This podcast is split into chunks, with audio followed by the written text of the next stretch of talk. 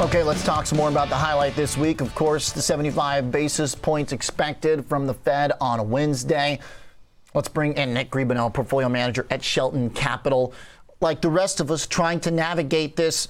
Uh, and uh, Nick, looking at the funds so far, you're also ahead of the market, down on the year, but still beating the average uh, passive fund. How do you keep that going here?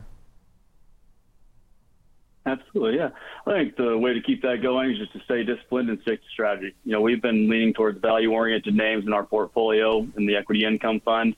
I think also taking advantage of this elevated volatility. You know, with the Fed expected to raise rates by 75 basis points again this week, VIX right now we've got holding in the 25 handle 26 range. So I think continuing to be consistent, continuing to harvest that volatility risk premium, generating that cash flow, and you know making sure that we're in as safe haven of names as you can be in the equity space at this point. So I guess you probably like what you just heard from Rob there about uh, his view that value stocks should continue to be favorable in an environment where inflation is pretty high and sticky. Yep, absolutely, and couldn't agree with that more. You know, especially with this inflationary environment, growth slowing down, value-oriented name is definitely a, a good place to be. And we're targeting names also that have a lower beta than their overall sector in general. Just again, you know, atypical return pattern with covered calls. We've got more downside exposure than upside exposure. So definitely want to be looking at those those names that are of good value, you know, relative ratios to their sector.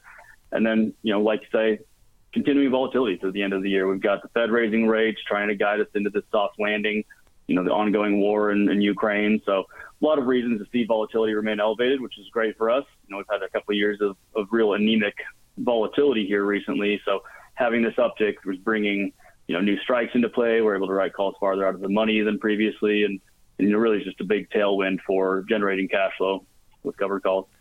And so you're doing a very income-oriented style approach. Uh, you're not looking to hit home runs necessarily with stocks that are up hundreds of percent on the year.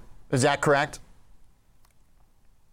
Yep, that's correct. Yeah, especially with just you know the the return pattern that we have on covered calls you're not expecting to see any home runs. You know, if the stock doubles, we're not going to be able to ride a stock all the way up to that that top price level before being capped with a covered call portfolio. So we still do certainly have quite a bit of potential for capital appreciation. You know, we're not typically covering the entirety of any given position in our our portfolio, but our strategy is focused on cash flow. Right now, we've got about a 10% yield on a trailing 12 month basis. So continuing to be you know, disciplined, consistent, and generating that cash flow and that yield, kind of providing an, an alternative for investors to you know traditional fixed income investments is really the, the niche that we look to be in. Some of the bigger holdings here are some of the mega caps. Uh, Microsoft uh, at the top of the list. Uh, do you worry about any of the potential uh, capital losses with stock if we keep seeing big tech drawdown? Worry about it a little bit. I mean, no more than I guess any equity-based investor at this point, but especially with some of those big names, you know, the Microsoft, the Apples, those make up such a large component of the S&P 500 that it's kind of hard to have a fund and not have exposure to those names. You know, certainly they're going to be on the more volatile end of what we have in our portfolio compared to some of the other value names, some of the other sectors, you know, the utilities, consumer staples, that kind of thing.